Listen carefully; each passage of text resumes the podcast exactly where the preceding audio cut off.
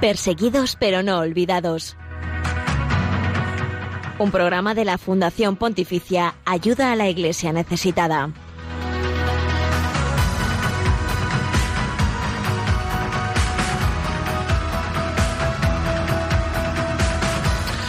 Buenos días, eh, bienvenidos, ¿qué tal? Eh, pues estamos aquí abriendo esta ventana de información, oración y caridad de Radio María, desde la que nos asomamos a la realidad de la Iglesia pobre y perseguida alrededor del mundo. Gracias por acompañarnos en Perseguidos, pero no olvidados. Y recogiendo el testigo del anterior programa, El Dios de cada día, una disertación estupenda del padre José Antonio Calvo, nos vamos introduciendo, eh, sumando las horas de este 13 de agosto de 2019, en el cual la Iglesia celebra, entre otros, a San Hipólito de Roma, obispo y mártir. Queremos comenzar recordando el santoral y a este pues santo también importante, al cual nos encomendamos y encomendamos eh, todas las intenciones de las personas que ya os estáis sumando a Radio María a aquellas que pues eh, seguís escuchándola sin desconectaros, fieles oyentes. Eh, también encomendamos a San Hipólito de Roma a todos los cristianos pobres y necesitados y que siguen sufriendo persecución como él la, sufrió eh, pues por allá por el siglo XIII, al comienzo del cristianismo. un santo controvertido del cual tenemos pocos datos, pero que pues nos recuerda la geografía que eh, fue, llegó a ser obispo, eh, incluso fue nombrado como papa, no obstante no reconocido. Finalmente se reconcilió con la Iglesia y dio testimonio hasta el final con su propia sangre de su fidelidad a Cristo. A San Hipólito de Roma nos encomendamos hoy y le recordamos eh, al comienzo de este programa.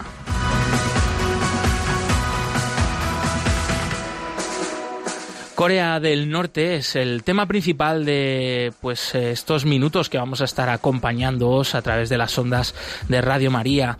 Es uno de los países más herméticos del mundo y en cuanto a derechos humanos y a libertad religiosa es eh, uno de los países que ocupa los primeros puestos de la falta de toda libertad. Allí se calcula que todavía hoy perviven eh, cerca de 400.000 cristianos eh, que obviamente tienen que vivir su fe en la absoluta clandestinidad, en la absoluta oscuridad.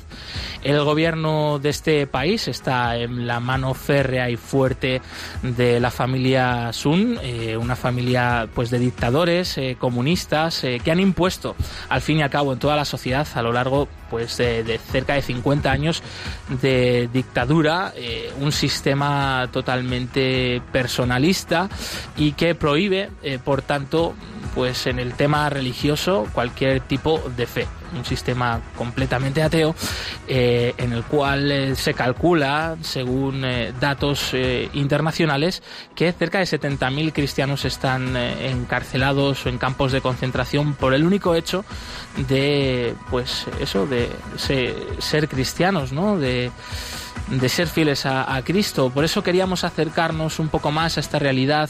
Lo vamos a hacer en unos minutos de la mano de Gabriel Choi, un experto en la situación de Corea del Norte.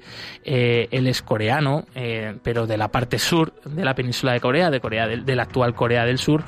Eh, y bueno, y él es también cristiano y se ha querido acercar a, esta realidad, pues por su fe, también por su inquietud personal, eh, por su procedencia. Eh, ha escrito varios libros, es autor de varios libros sobre estos temas y, por tanto, pues una persona autorizada para conocer un poquito más, hablarnos, acercarnos sobre esta realidad de Corea del Norte y los cristianos que allí viven en la oscuridad.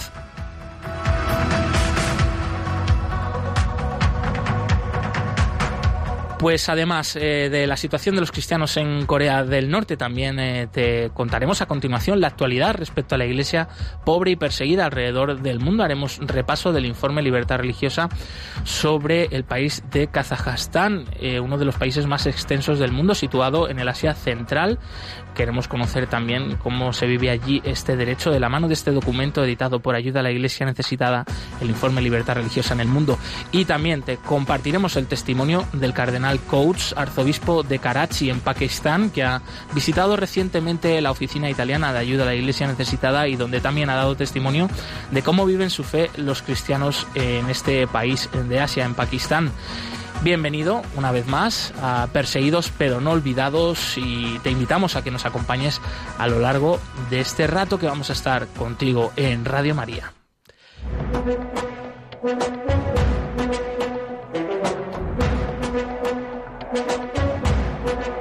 En palabras del Papa.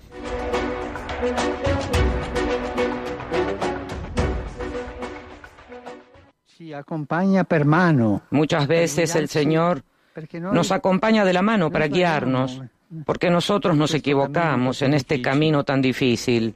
En efecto, quien confía en Dios sabe bien que la vida de fe no es algo estático, sino dinámico. La vida de fe es una meta continua para dirigirse hacia etapas siempre nuevas, que el Señor mismo indica día tras día, porque Él es el Señor de las sorpresas, el Señor de la novedad, de las verdaderas novedades.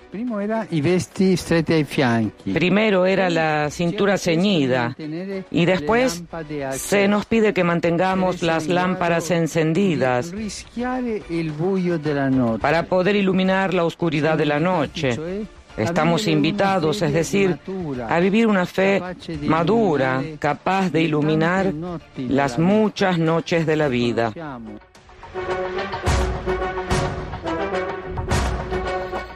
Estas eran algunas de las palabras que el Papa Francisco nos dirigía a todos eh, desde la Plaza de San Pedro del Vaticano el pasado domingo durante el rezo del Ángelus, hablando pues eso de la necesidad de vivir una fe adulta, una fe pues que, busca al Señor en la oración, en la lectura de la palabra, en los sacramentos y que pues es consciente de que nuestra meta eh, está en el cielo eh, y de que el Señor está siempre a nuestro lado, no dudar de ello a pesar de las dificultades. Y bueno, pues eh, queríamos comenzar también el programa con esta reflexión, con estas palabras, eh, porque los cristianos perseguidos alrededor del mundo son ejemplo, ¿no? De que frente a la dificultad, para ellos siempre hay una respuesta en el perdón, en la misericordia y en la presencia de Dios de la cual no dudan y de la que tenemos que aprender mucho y tanto nosotros que desde aquí tenemos tantas comodidades, a veces no las valoramos eh, y, bueno, pues por eso queríamos que, pues las palabras del Papa estuvieran centradas e, en este tema y, ha sido estupendo y providencial pues poderlas encontrar en el, mensaje del Ángelus del pasado domingo. Eh, se nos ha olvidado antes eh, recordar que mm, pueden seguir este programa también a través de las redes sociales en el Twitter arroba ayuda neces, en Facebook, tanto en Facebook como Instagram ayuda iglesia necesitada y que también nos pueden dejar sus comentarios y sugerencias en el correo del programa perseguidos pero no olvidados arroba radiomaria.es eh, que bueno pues ahí también estamos eh, pendientes y atentos a todo lo que nos eh, vais mandando y también recordaros que hacia el final del programa abriremos el teléfono de la emisora para que puedan intervenir aquí en directo y que nos compartáis pues mm, vuestras experiencias este verano experiencias de fe alguna actividad que hagáis pues distinta de las que hacéis a lo largo del curso, alguna peregrinación, alguna visita, algún santuario, etcétera, y, bueno, pues para también conocer, ¿no? Cómo os estáis cultivando en, en, pues vuestra vida de fe, que es muy importante no olvidar, eh, a pesar de pues eh, también el descanso, el momento de ocio, etcétera. Abriremos los micrófonos, como decimos, hacia el final del programa para que podáis compartir con nosotros aquí en directo eh, sobre este tema, ¿no? De vuestra experiencia de verano en relación a vuestra vida de fe.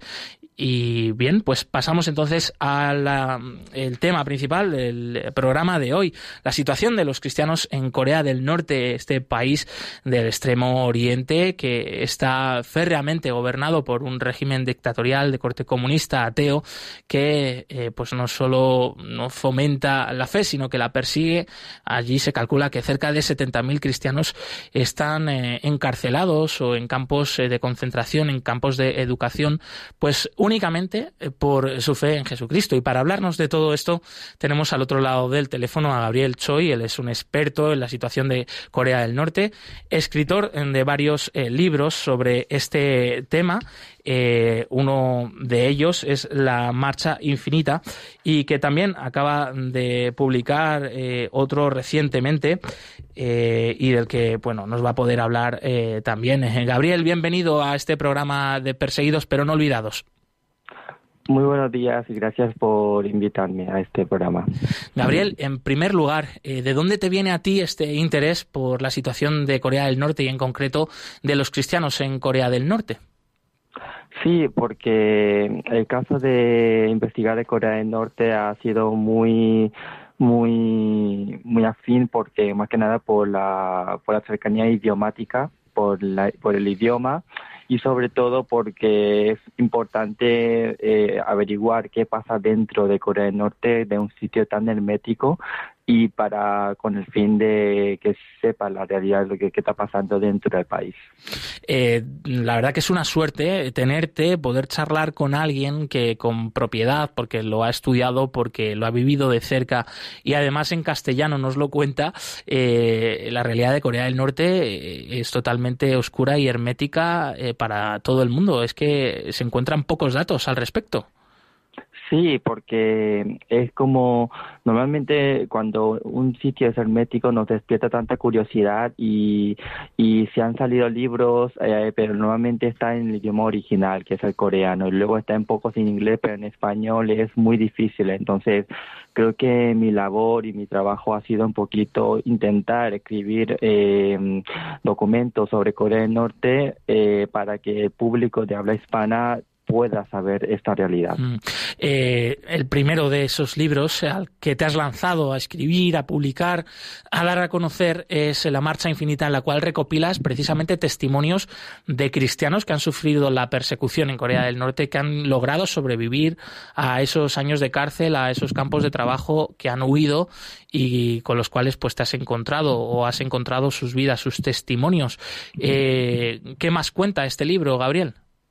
Pues este libro se trata, lo he publicado hace dos años y habla un poquito, eh, un poquito de los testimonios eh, por parte de ellos de lo, qué es lo que ha pasado en Corea del Norte a partir de los años de años de a mediados de los años 90, que padeció una hambruna importante después de la caída de la Guerra Fría y porque el mundo ha cambiado, entonces Corea del Norte no ha estado a la altura de adaptarse a ese a este nuevo cambio, entonces uno de los uno de los consecuencias sido es eh, la marcha, que es una, una forma de decir la hambruna en coreano, y que eh, ha sido un poquito para ver qué es lo que ha pasado ahí dentro durante la hambruna y lo que, y que originó a muchos norcoreanos a salir por primera vez por voluntad propia, pero sin, sin querer de Corea del Norte para intentar sobrevivir en, en terceras en terceras eh, en terceros países y entre ellos está digamos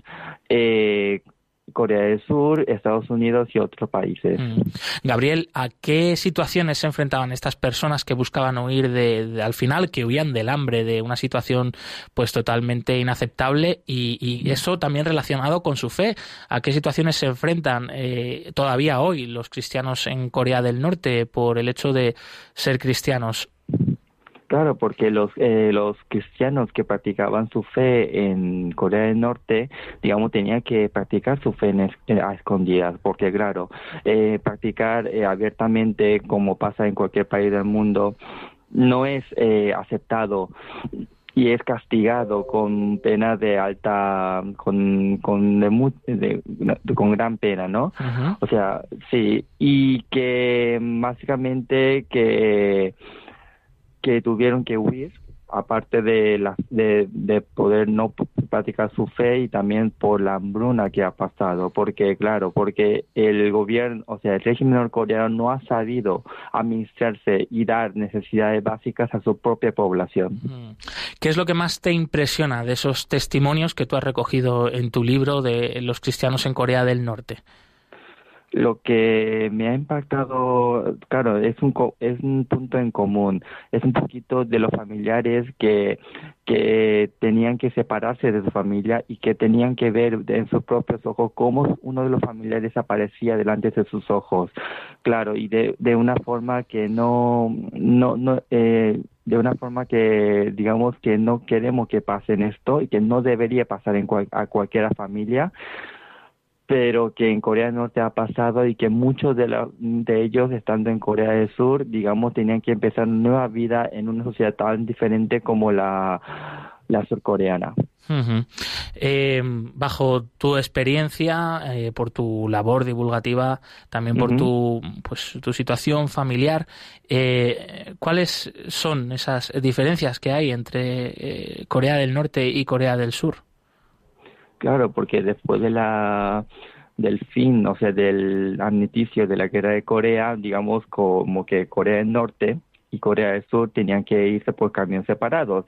Así que, pues, Corea del Norte tenían que abrazar el comunismo, mientras que eh, Corea, los surcoreanos el capitalismo. Entonces, poco a poco eh, se han diferenciado a, raíz de, lo, de las décadas y que, digamos, claro, eh, efectivamente han habido lo de las eh, el tema de las familias separadas y que también eh, cuando acabó la Guerra Fría y cuando ya un poquito el comunismo desaparece en el mundo y que y que digamos la consecuencia primera consecuencia que tuvo que lidiar el régimen norcoreano y su población ha sido la hambruna que digamos que casi acaba eh, digamos con el mismísimo régimen pero que no sé con será por por su maniobra, pues se ha mantenido ese régimen hasta el día de hoy. Eh, Corea del Norte, eh, de vez en cuando, pero últimamente sigue siendo también noticia, ocupa titulares en la prensa internacional, sobre todo eh, por ese acercamiento con Estados Unidos, esos varios encuentros que han tenido tanto el presidente de Corea del Norte como el presidente de Estados Unidos, Donald Trump. ¿Esto va a suponer un, un, cambio? ¿Está suponiendo un cambio para la sociedad en Corea del Norte y especialmente para los cristianos? en este país? Eh, sinceramente de este tema lo he reflejado en el blog, en el blog que escribo cada, cada X días, pues lo he reflejado y mi punto es bastante pesimista, es decir, que muchas veces, porque si nos consultamos, si consultamos a la hemeroteca, claro, muchas veces eh, decimos que cuando, claro, es la primera vez que un dirigente de Corea del Norte un dirigente de Estados Unidos se reúnen y claro, lo que pasa que eh, los lanzamientos de estos misiles cambian un poquito, poquito el juego. Decimos que, que, que el paz o la reconciliación se va a acercar entre dos países y que, digamos, la última frontera de la Guerra Fría, que es la, la, de la de las Coreas, digamos que puede, digamos, dar al fin. Lo que pasa que antes de eso hay que solucionar muchísimas cosas. No dejar que Corea del Norte siga lanzando misiles y que solucionar el tema de derechos humanos, derechos humanos dentro de Corea del Norte y que económicamente sean equilibradas para que tenga esa paz posible, pero claro, lo que pasa es que aunque los medios digan que esto eh, va a prosperar, en mi punto mm, aún queda mucho porque, para que sea optimista. Hmm. Recordamos, la libertad religiosa es otro derecho fundamental recogido en el artículo 18 de los derechos humanos, de, pues, eh, sobre el cual también hablamos aquí en nuestro programa a menudo con la sección Libertad religiosa en el mundo. Eh, en este sentido no, no ha habido cambios, ¿no, Gabriel? Eh, sí, o sea, eh, la situación sigue siendo muy muy muy áspera para los eh, practicantes eh, practicantes de, la religión sea de cualquier tipo de religión. Por ejemplo eh, eh, según la estadística oficial de Corea del Norte, casi el 22% de la población practicaba algún tipo de religión. Entre ellos se encontraban 200.000 cristianos y 50, 57.000 católicos. ¿Qué pasa? Que con el tiempo esos, esos, esa gente han desaparecido y con ninguna razón. Y eso significa, según la, los testimonios que de la gente que han vivido mucho más años, a la gente de edad avanzada, que digamos todos ellos fueron llevados a los campos de concentración para prisioneros políticos porque para, para Kim Il-sung, que era el primer presidente de Corea del Norte, la práctica del cristianismo eh, supone una invasión de una invasión por, eh, eh, por parte del imperialismo, que en este caso es de Estados Unidos, y que supone eso una amenaza para el comunismo. O sea, la religión es la retórica, ¿no? De que eh, es una religión extranjera y que sirve para controlar al pueblo, para interferir, ¿no? En la situación del, gobierno. claro, una herramienta del imperialismo eh, lo, lo, define él, él, mismo de su, de su palabra, que es una, es una herramienta de imperialismo para amenazar el comunismo. Pero eso se dirige especialmente a, a, la, a la religión cristiana y a la católica.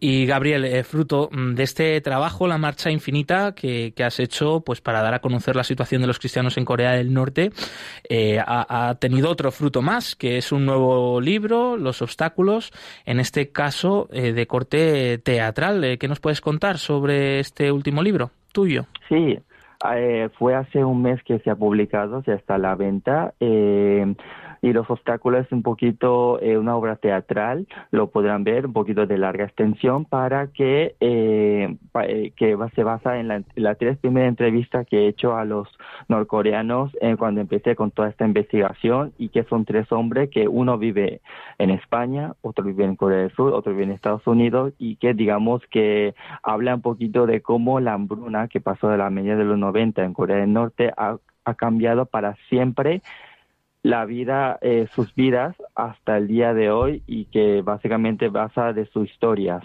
eh, personales.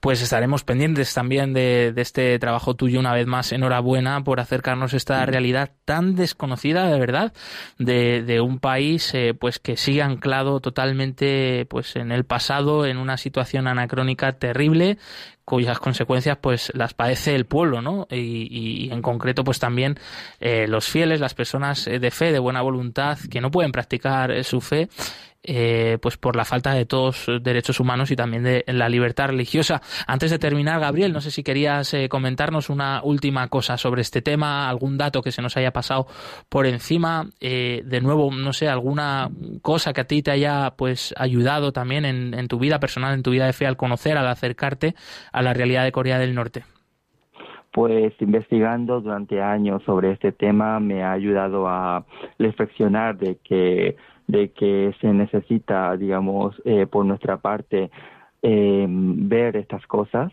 y luchar para que este tipo de violación de derechos humanos, del tipo que sea, no ocurra jamás en el futuro y que nosotros tenemos que estar eh, muy activos para que para que este tipo de cosas no ocurran. Mm. Gabriel, soy ah, escritor eh, de varios libros y experto en la situación de Corea del Norte. Muchas gracias por haber atendido los teléfonos eh, de Radio María. Muchísimas gracias a ustedes. Un fuerte abrazo y hasta pronto. Hasta luego. El cristianismo es la religión más perseguida en el mundo. Conoce de cerca esta realidad en Perseguidos pero no olvidados, un programa de ayuda a la Iglesia necesitada en Radio María.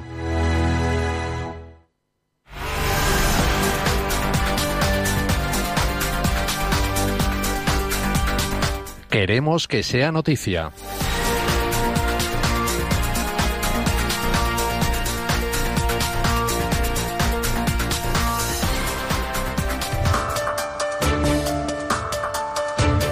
El fundamentalismo religioso en Tierra Santa margina a los cristianos. Así lo ha afirmado Pier Battista Pizzabal, administrador apostólico del Patriarcado Latino de Jerusalén, a la Fundación Ayuda a la Iglesia necesitada. Ha sido en un reciente encuentro. El franciscano ha compartido los retos a los que se enfrenta la Iglesia en Tierra Santa, marcada por la emigración de la comunidad cristiana, que se ve en medio de los conflictos territoriales y religiosos entre israelíes y palestinos. Pizzabala también ha asegurado, como cristianos no tenemos reivindicaciones territoriales. Para un judío o un musulmán nunca es un peligro encontrarse con un cristiano. Sin embargo, para los cristianos la vida no es fácil, pues les es difícil encontrar un trabajo o vivienda, especialmente a los que viven en territorios palestinos, que son la mayoría. El terror de los recientes atentados terroristas de Sri Lanka afecta a todas las religiones. Los testimonios de las víctimas supervivientes siguen llegando poco a poco y confirman que junto a los centenares de cristianos muertos en los recientes atentados del domingo de resurrección en varias iglesias y hoteles de Sri Lanka, entre las víctimas también hay budistas, hindúes y musulmanes. Por ejemplo, como narra Sorremosini, religiosa católica que acompaña a las familias de las víctimas, entre los asesinados están los hermanos Meda e Isam, hijos de un matrimonio compuesto por un hindú y una católica. La Archidiócesis de Colombo está acompañando a las víctimas a través del Centro Emaús y los grupos de animación de la fe con equipo de sacerdotes, religiosos y psicólogos para apoyar en las necesidades materiales y espirituales a estas personas. Obispo se viste de payaso para mostrar la alegría del Evangelio a los niños en Venezuela. En medio de las dificultades que atraviesa la infancia en la sociedad venezolana, el obispo de San Cristóbal, en Venezuela, Monseñor Mario Moronta, se vistió de payaso durante la celebración de la fiesta del Santuario del Santo Cristo de la Grita para dar alegría, impartir la catequesis y bendecir a los niños de Venezuela. Don Mario Moronta comentó a la Fundación Pontificia Ayuda a la Iglesia Necesitada que es una experiencia de encuentro con los niños para enseñarles el valor de la fe y motivar a sus padres en la educación de los valores cristianos. Señala el prelado, debemos alegrar a nuestros niños, inocentes de la crisis que vive el país. La alegría, les ofrecemos, es la alegría del Evangelio. Obispos de Filipinas se defienden ante la acusación de querer derrotar al presidente Duterte. Las diatribas del gobierno de Filipinas en contra de la Iglesia Católica han llegado a un tono mayor al acusar a la Policía Nacional, a algunos sacerdotes, religiosos y obispos de ese país de conspirar para derrocar al presidente Rodrigo Duterte.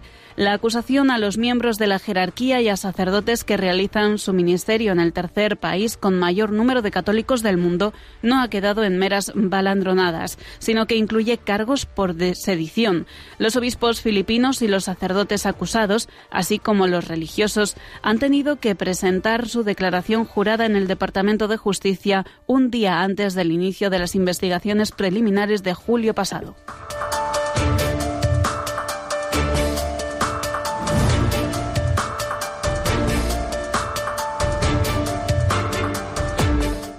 También eh, nos han avanzado hace unas horas que pues el próximo 15 de agosto pasado mañana eh, una comitiva de la Fundación Pontificia Ayuda a la Iglesia Necesitada se reunirá con el Santo Padre en el Vaticano para que pues eh, el Papa Francisco bendiga una serie de rosarios que se van a entregar a víctimas y familias cristianas de la guerra de Siria.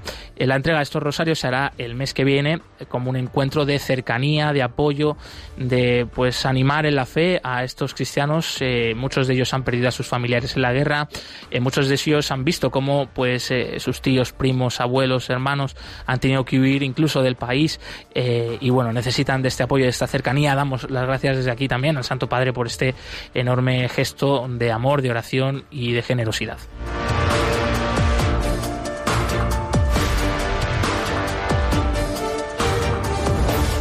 Pues estas y otras eh, noticias las pueden seguir día a día desde la web ayuda a la iglesia necesitada.org.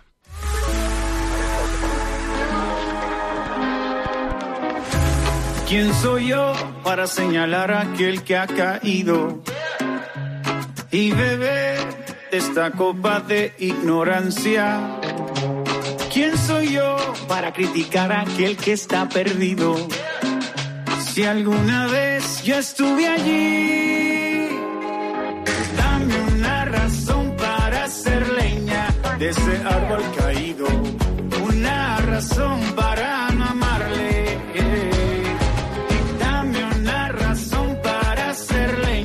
de ese árbol caído.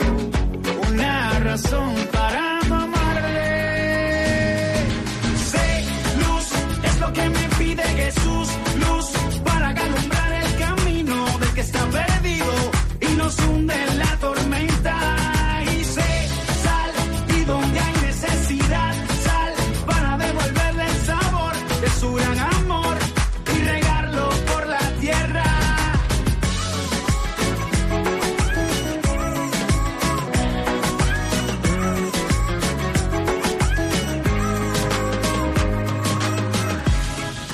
soy yo para destruir lo que Dios restaura y olvidar su misericordia? ¿Quién soy yo para ignorar aquel que está herido? Si alguna vez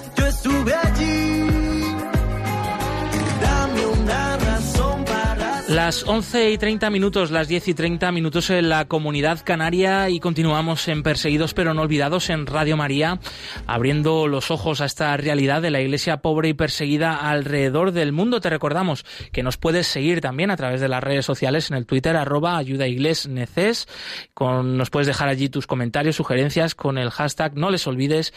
También nos puedes seguir en Facebook y en Instagram ayuda iglesia necesitada y en el correo del programa, eh, donde también nos puedes dejar tus comentarios y sugerencias, que es perseguidos pero no olvidados arroba radiomaria.es. Comentarios como por ejemplo el de María Martín que nos ha mandado recientemente desde Valladolid eh, con un saludo, eh, gracias por el programa que hacemos y una intención de oración para que la tengamos presente. Pues claro que sí, desde aquí eh, pues te tenemos presente y a todos los oyentes que les esté llegando pues también que recen por María Martín.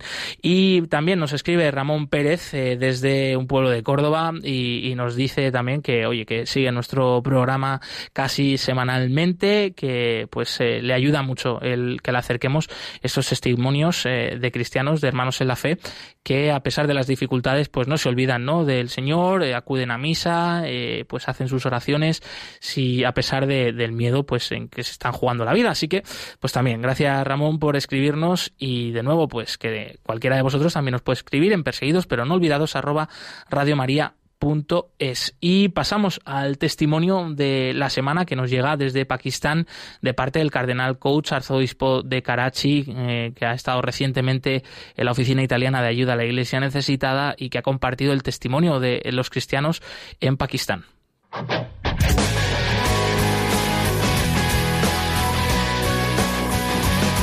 Testigos del siglo XXI.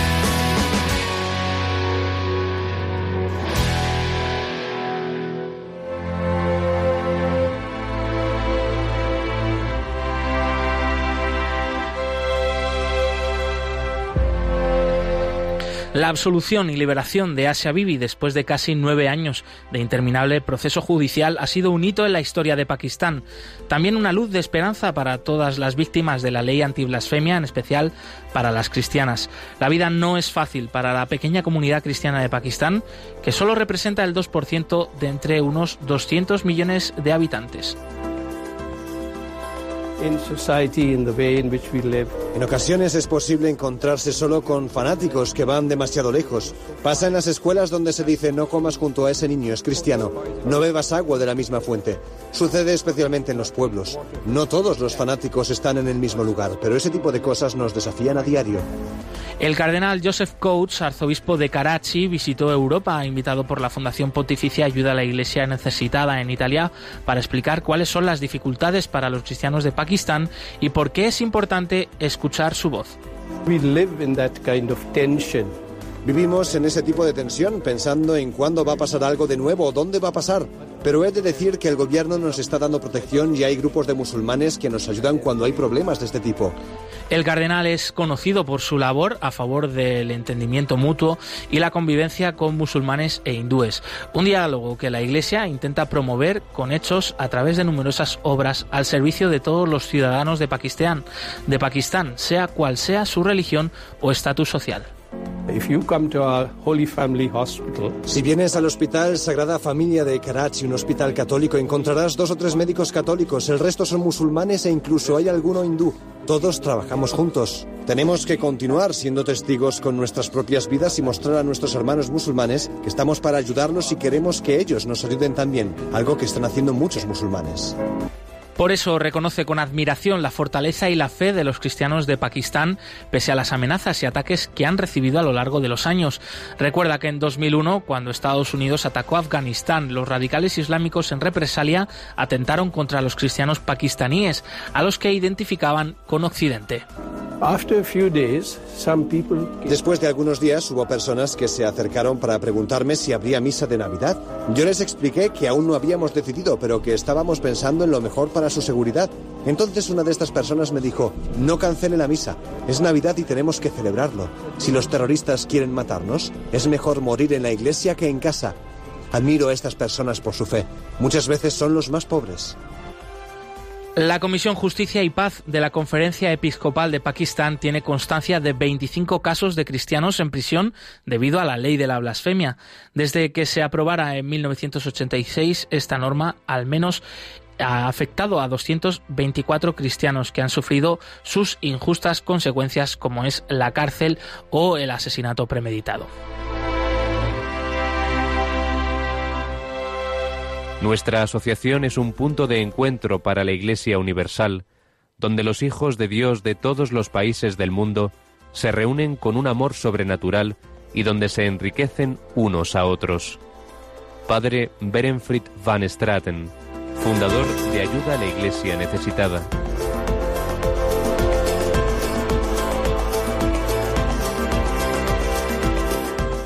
Y de Pakistán cogemos el puente aéreo y nos vamos hasta Kazajistán, otro país de Asia, en esta ocasión de Asia Central, eh, que fue miembro de la Unión Soviética, que actualmente pues vive una transformación eh, social eh, pues galopante y que queríamos fijarnos en él para conocer cómo está la situación religiosa allí a la luz del informe Libertad Religiosa en el Mundo.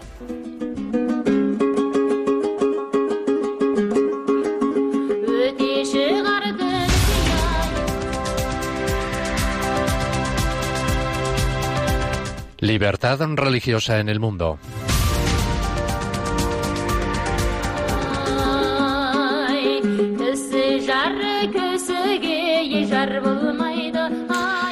Desde su independencia, Kazajistán ha sido un país de estabilidad en una región marcada por los conflictos étnicos y religiosos. Sin embargo, la situación actual es menos tranquilizadora que en el pasado.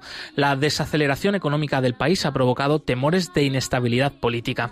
En opinión de muchos observadores internacionales, esto explica por qué las elecciones presidenciales previstas para 2016 se adelantaron hasta abril del año anterior, 2015. El resultado electoral fue la reelección del presidente saliente Nursultán Nazarbayev y ha liderado esta antigua república soviética desde 1989.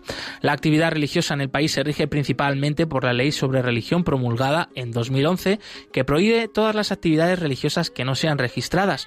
Otras restricciones a la práctica libre de la religión están contenidas en las leyes sobre extremismo que se aplican a los grupos religiosos y otras organizaciones que, permite el, que permiten al gobierno, una vez que ha identificado a un grupo como extremista prohibir sus actividades y criminalizar a todos sus miembros. Kazajistán, que alberga a más de 100 grupos étnicos diferentes y 40 confesiones religiosas, ha tratado de presentarse como un paradigma de la coexistencia pacífica entre los diferentes grupos étnicos y religiosos. Con este fin, en el año 2003, el presidente Nazarbayev estableció el Congreso de Líderes de las Religiones Mundiales y Tradicionales, una plataforma trienal de diálogo interreligioso. En total hay unas 3.500 organizaciones religiosas registradas en el país. La denominación cristiana más grande es la ortodoxa rusa. Los informes sugieren que se respeta a la comunidad católica, aunque es muy pequeña en todo el país, con alrededor de solo 150.000 fieles.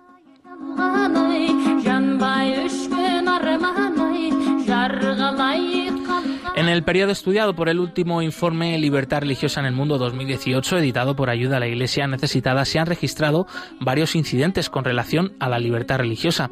Existe un control muy estricto sobre las actividades de los grupos islámicos independientes en Kazajstán, especialmente después de los informes de noticias de algunos ciudadanos kazajos que se habían unido al parecer al Daesh o autodenominado Estado Islámico. Particularmente afectados son aquellos que se cree que son miembros del movimiento misionero islámico Tabligh Jamaat, que fue fundado en India en 1926. Desde diciembre de 2014, 15 personas han sido encarceladas con sentencias que van desde 15 meses hasta 5 años de cárcel por el cargo de pertenecer a este movimiento. En junio de 2015, tres académicos turcos fueron multados y deportados del país acusados de haber introducido eh, documentos religiosos de corte sufí en hogares privados. Las leyes sobre la distribución y venta de materiales religiosos son con frecuencia la causa también de sanciones gubernamentales contra grupos religiosos.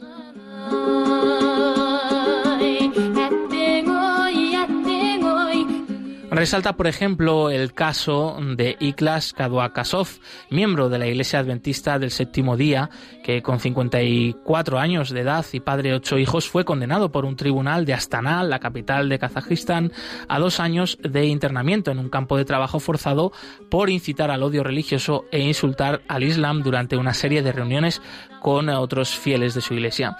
Entre septiembre y octubre de 2015, primero el Tribunal de Distrito de Sil y luego el Tribunal Cívico de Astana rechazaron las apelaciones de Víctor Lemben del Consejo de Iglesias Bautistas, miembro de esta iglesia cristiana, contra la sentencia de deportación que se le impuso varios años antes. El gobierno ha registrado las libertades civiles, incluida la libertad religiosa, citando el temor de aumentar el extremismo islámico como la religión. Se ha restringido también a grupos considerados no tradicionales y como fuente de problemas potenciales para Kazajstán.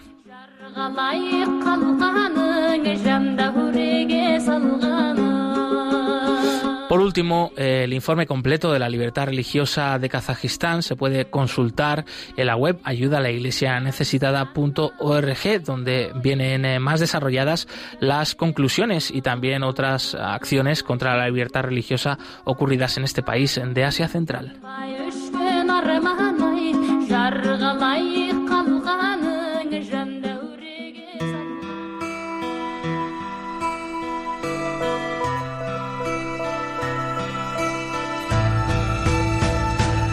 La religión con más seguidores en el mundo es también la más perseguida. Descubre la realidad de los cristianos perseguidos y necesitados en Perseguidos pero no olvidados, un programa de ayuda a la Iglesia necesitada en Radio María. Las 11 y 41 minutos, las 10 y 41 minutos en las Islas Canarias y es el momento de abrir ya los teléfonos de la emisora de Radio María para que nos llamen y que puedan participar enseguida y comentarnos pues eh, cuáles son eh, sus experiencias en este en este verano, en estas vacaciones que estáis viviendo, que habéis vivido recientemente, eh, pues que compartan con nosotros alguna actividad que han hecho con relación pues a su vida de fe, alguna peregrinación, a la visita a algún santuario, algún por ejemplo ejemplo, unos ejercicios espirituales, eh, bueno, que marcan también pues este tiempo de verano, de descanso eh, y no obstante de no olvidarnos del Señor. Eh, bien, pues nos pueden llamar al 91005 9419, repetimos 91005 005 9419 y pasamos, no obstante, entre medias, a conocer cuáles son las actividades que te propone Ayuda a la Iglesia Necesitada en estos días, en las próximas semanas así que muy atentos.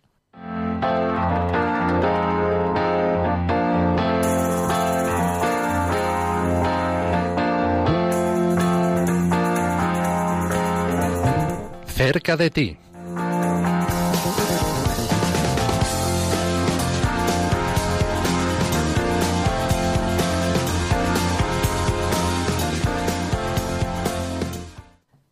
Y es que, bueno, ayuda a la iglesia necesitada no para en verano como tampoco para Radio María y pues mismamente la próxima semana eh, vamos a tener eh, una exposición fotográfica y Semana por la Iglesia Perseguida desde Salamanca capital. Eh, tienen todos los datos en la web ayuda a la iglesia necesitada.org y es que hasta allí la Fundación Pontificia va a llevar un icono que viene desde Siria, un icono que ha sido profanado por los yihadistas del Estado Islámico que se ha podido recuperar, que ha recuperado la iglesia local de allí, que buenamente ha cedido para eh, poder acercar el testimonio de los cristianos mm, eh, perseguidos de, Siria y de Oriente Medio.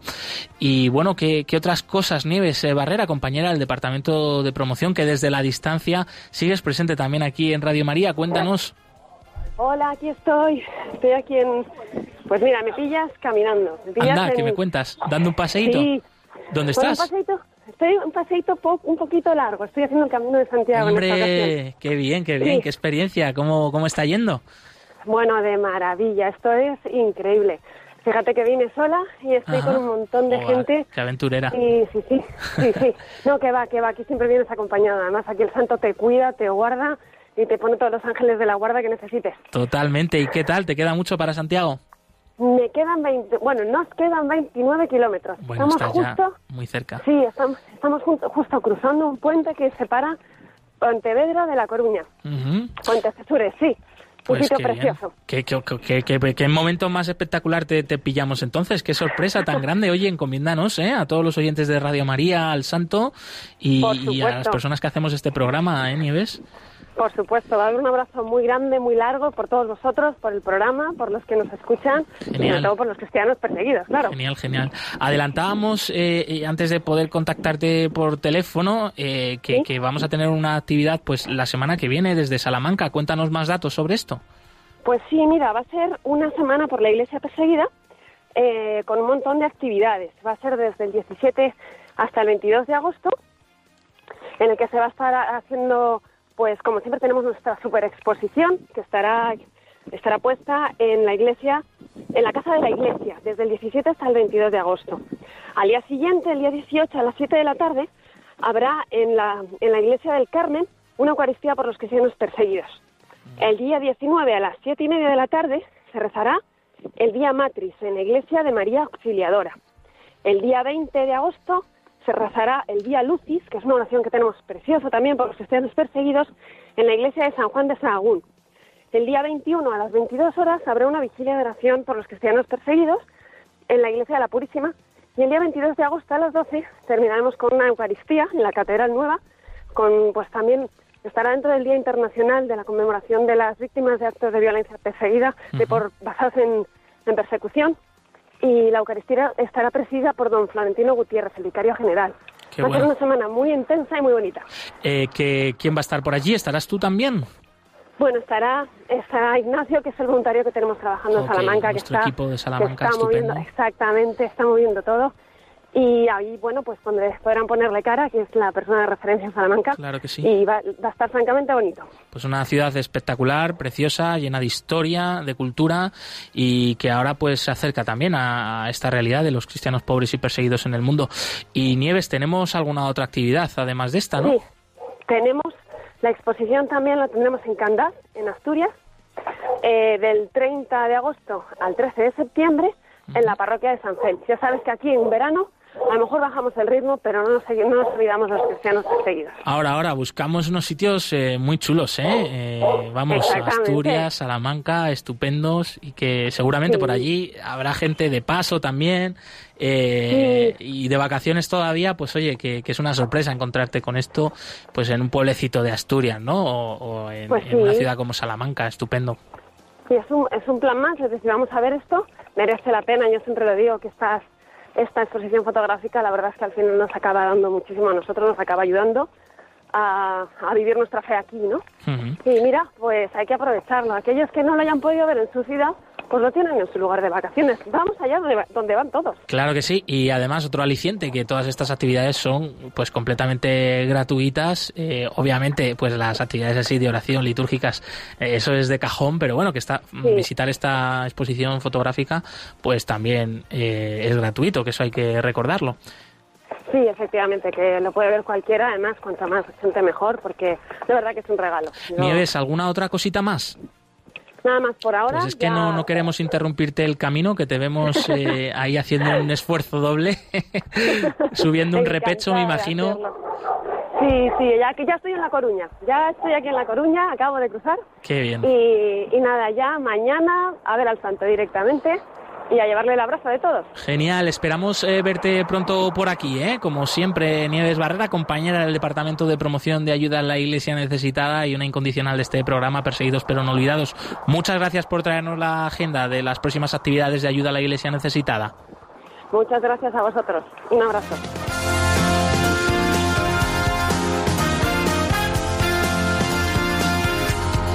Recordamos que pueden volver a consultar eh, pues todos los datos sobre estas actividades, el cuándo, el cómo, el dónde, en la web ayuda a la iglesia y que bueno, nosotros seguimos, seguimos en contacto pues pues en el correo del programa perseguidos pero no olvidados arroba radiomaria.es y en el resto de redes sociales, Twitter, Facebook e Instagram, ayuda a la iglesia necesitada. Y bueno, pues poco a poco vamos teniendo que finalizar este programa, aunque eh, más pronto de lo habitual. Te recordamos que te hemos traído la actualidad con relación a la Iglesia pobre y perseguida en el mundo. Hemos entrevistado a Gabriel Choi, eh, pues un eh, experto en la situación de Corea del Norte, autor de varios libros sobre esta realidad y especialmente sobre el testimonio de los cristianos perseguidos en, este lugar del mundo completamente hermético, oscuro, con total falta de libertad de derechos humanos, entre otras, por la libertad de poder practicar eh, tu fe. Eh, también hemos traído el testimonio del arzobispo de Karachi de Pakistán, eh, el cardenal Coach, que nos ha hablado sobre la fe fuerte, valiente de los cristianos en Pakistán, una minoría muy pequeña, amenazada en ocasiones que sufre los golpes del radicalismo fanático de, de algunas, algunos elementos de la sociedad pakistaní. Y bien, y la situación de la libertad religiosa con relación a Kazajistán. Puedes volver a escuchar el programa en el podcast de Radio María. Nosotros eh, nos volvemos a escuchar en directo aquí el martes 20 de agosto, la semana que viene. Continúa, no obstante, la programación eh, con el rezo del Ángelus, movidos por el amor de Cristo al servicio de la Iglesia que sufre. Un fuerte abrazo y hasta pronto.